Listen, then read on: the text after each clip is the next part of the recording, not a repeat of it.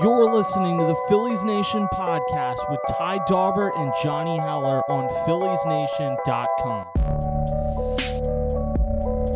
What is going on, everybody? This is another bonus episode of the Phillies Nation podcast, our third bonus episode.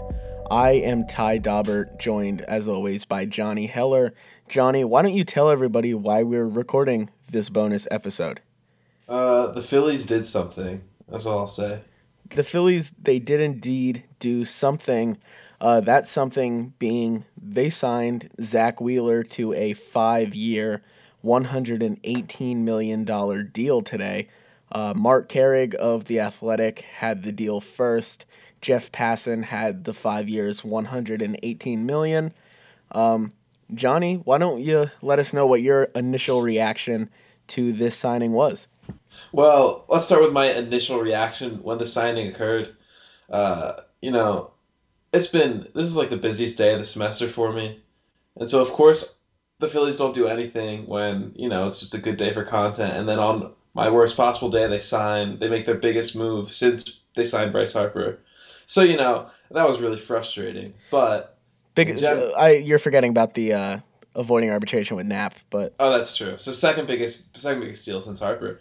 But you know, beyond that whole, I'm just annoyed with the Phillies for inconveniencing me. Uh, I, I, I am pretty happy with the deal. I think uh, it's a little expensive, but they didn't have a choice. I would much rather the Phillies pay this money to Zack Wheeler than to Madison Bumgarner, who apparently is going to get a similar deal anyways. Uh, so Zack Wheeler, I think people are, are pretending like he he's some kind of project just because there's all this stuff about how he hasn't you know reached his ceiling yet. But his floor, or at least maybe not his floor, but how he's performed the last two years, he's still been a really good pitcher. And so you're getting a good pitcher who could also get a lot better. So I, I'm really happy with the deal. Yeah, I completely agree. Um, my it, it's kind of crazy how yesterday, like literally just yesterday, Matt Klentak was like, "No, we haven't really haven't really met with anybody. We haven't really done anything. You know, maybe we should do that soon." And everybody freaked out. Um, that was probably mostly just a lie. Uh, you know, um, they didn't want to tip anything off too much. But uh, every it was kind of funny how everybody was freaking out just 24 hours ago, and now they go and make uh, probably the you know the biggest deal of the offseason so far, except for maybe uh, going to the White Sox. But um, yeah, I, I like the deal. We both had him in our ideal off seasons, and I think the Phillies made the right move going after him. Agreed. Uh, what do you see next, though? Because uh, I was looking at Todd Zolecki of MLB.com had uh, written something about Wheeler, and he said the Phillies have you know 16 or 17 million dollars left before they hit the tax. Other people have it a little bit higher, but um, you know that's not a lot of money. We don't know if the Phillies are planning on, on going over the tax or not. But what what do you see next uh, for the team? Maybe if they are or aren't aren't going over the tax, and specifically who who do you see them targeting? Yeah, I see them. I think Gregorius is the next move. Uh, I he feels like a Philly at this point, like we said on our episode that came out this morning. Um, I, I think that Didi Gregorius will be the shortstop of the Phillies on opening day, and will most likely be a guy they get soon or at the winter meetings. Um, like, like you said about the tax, they do not have a lot of room to do too much. Uh, I think there's a lot of upgrades this team need needs to make and I don't think they can make those without going into the luxury tax. Uh, as long as they go in and they don't lose any draft picks, why not just go ball out and spend some money and try to get yourself a Gerrit Cole, a Josh Donaldson, even an Anthony Rendon or a Stephen Strasburg? Like, why not do it? You can you have thirty million something coming off the books next season when Arrieta, Robertson are gone why not go over the tax for one season and then dip back under next year? Yeah, I agree, and I also think um, even if they don't end up targeting one of those guys, it's going to be hard to build a good team. If they're at 16 or 17 million under right now, it's going to be hard to, to, to fill all their holes um, just without going over the tax. Yeah, Didi alone's probably going to cost Exactly. 15. Exactly. So, what else are you going to do? You have another spot in the rotation. Um, probably want to add one or two relievers. So I, I do think unless they they have some big plan to, you know, get someone to take the Arrieta contract, which I don't see happening. I, I, I'm sure you you'd agree that's going to be very hard to do. Um, but yeah, I mean, listen, if they all I'm saying, if they want to stay under the tax, and I, I do think they should probably add a, a fifth or, or another starter. Um, you know, there's a guy on the Indians who's who's making the league minimum this year. That's all I'm saying. Please tell everyone who that is.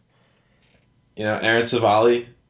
Uh, you know, the, for, there are multiple reasons now that Aaron Civale makes sense. First of all, the Phillies already have Nola, uh, Wheeler, and and Spencer Howard controlled through 2023. It's already a very controllable rotation. Adding a guy like Civale, another cheap guy, controllable. You know, you, you have this rotation fixed for a few years. He's really good. I've talked about him on. I think I talked about him on the second episode of this of, of this pod. Yeah, Um, I, I think you talked about Kluber on the first and then Civale Yes. the next.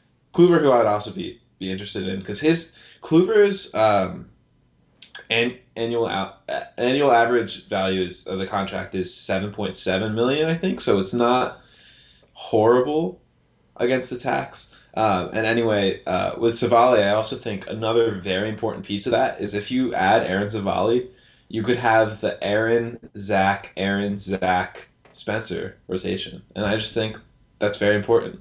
That is stupid. That What'd you say? that is that is not a reason to go after a player. That is so dumb. It's just like it's not the most important. It's like the third or fourth most important reason to get Civale. Yeah, okay, that's that's fair. Um, what do you expect for Zack Wheeler this season? Um, I would expect. You know, I don't know. A lot of people are saying, you know, what what's going to happen? Maybe he works with Bryan Price and breaks out. I don't know. I expect like a 3.4 ERA, 200 innings, 200 strikeouts. I, I have something I have something to say really quick. Um, like you said, a lot of people are like, "Ooh, wait till Bryan Price gets a hold of Zack Wheeler." If anyone was going to figure out Zack Wheeler, uh, Jason Ferry pointed this out on Twitter today about how Zack Wheeler he thinks would benefit from throwing more fastballs up in the zone because it's so hard to hit. If anyone was going to figure out Zack Wheeler, it was going to be Chris Young and that fastball up in the zone. Um, So I I still think that it's a loss for the Phillies that Chris Young has left the organization. Um, you know, Kevin Frandsen could beef with me about that all he wants. He replied to me about it and didn't reply back, which I'm upset about. But Chris Young was he was right about Eflin needing to throw the four seamer up. He was right about Velasquez, and I think he would have helped Zack Wheeler. I know it doesn't matter. Bryan Price is the guy now, um, but Chris Young would have been an interesting guy to work with Zack Wheeler, in my opinion. Yeah, I definitely agree. You know, maybe maybe Chris Young wasn't the best at working one on one with these guys, but losing him, uh, like completely. I mean, he was with the Astros organization. The Astros were the ones figuring, you know, you know, revitalizing Charlie Morton's career, uh, Verlander's career a little bit, Gerrit Cole's career. Yeah, so so having Young just around would would be nice, but you know, I am I am starting to wonder about Bryan Price a little bit. He hasn't been a pitching coach since what 2012.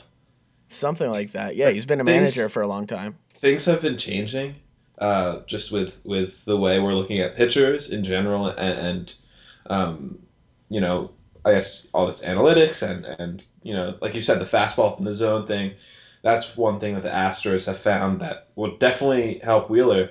Is Price the kind of guy that will see that now? That is, is he adapting to the game or not? You know, I guess we're gonna find out. But I definitely agree. Having a guy like Cy here would help.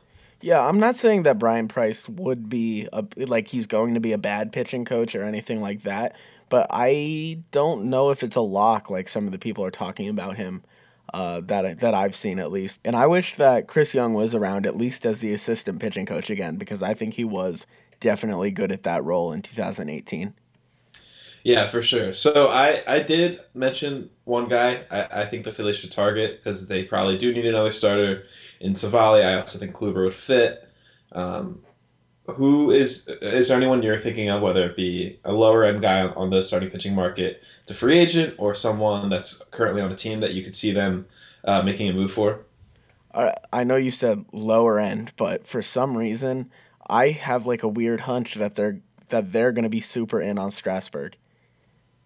Hmm. I just maybe, maybe. Why not? I mean, we've seen it. They're not going to be able to do anything good enough uh, if they're going to stay under the luxury tax. And once you're over, um, until you get to the the you know losing a draft pick, why not just go pretty far over it? You know what I mean? As the great Ty Daubert said, ball out a little. You know. Yeah. Why don't they? I know. And listen, if they if they picked up Strasburg and and Wheeler had that mini breakout in 2020, then Aaron Nola would be a three, and Pete Mackanin would be vindicated. Yeah, know? yeah. I I think that's what is most important about this this Zack Wheeler signing is that it has you know it Pete Mackanin being vindicated. It's in the cards still, and that's what yeah. really matters to to us and the Phillies fans everywhere, in my opinion. Yeah, that Phillies fans everywhere. I don't. I don't know. I don't know how many how many Phillies fans right now are thinking about Pete Mackanin. But all of them. All of them. Yeah. Yeah. Maybe. I am. I am very excited about Wheeler though. I didn't watch him a ton with the Mets, but I know he dominated the, the Phillies once this year. He has good stuff, man. Yeah. He has really good stuff. We're we're a stuff podcast. Yeah, we love a six pitch pitcher too. Yeah. Oh my God. Yeah. Yeah. So the Phillies don't have any of those either. Tell tell Zack Wheeler to teach Nick Pivetta his changeup and you know or a, or a splitter, either one. They both work. Yeah, a, a, splitter. Bryan Price is a splitter guy, or at least he was at one point. So right. that's that. You know, that's a positive at least uh, from when we brought him up. But yeah, uh, Johnny, you have anything to add about Wheeler or anything else before we wrap this bonus podcast up real quick? Uh, yeah, last thing. If the Phillies, I say this, I say this with full confidence. If the Phillies do not go over the luxury tax, they will not make the playoffs. Completely agree. Completely agree. Um, I think that they could be if they don't go over the luxury tax, they're going to be a third place team or a fourth place team, only depending on what the Nationals do uh, regarding Strasburg and Rendon. Agreed. Although Arrieta breakout. All right, all right. On that note, we're gonna we're gonna wrap this bonus episode up as Johnny declares that Jake Arrieta will win another Cy Young. whoa, whoa, whoa, whoa. All right, I'm kidding. But anyways, thank you guys for listening. Um, this has been the Zack Wheeler bonus podcast episode of the Phillies Nation podcast. Uh, subscribe, rate, and review. Uh, thank you guys for listening, and we'll talk to you next week or whenever there's another signing. You can listen to the Phillies Nation podcast with Ty Daubert and Johnny Heller every Wednesday on PhilliesNation.com and all streaming services.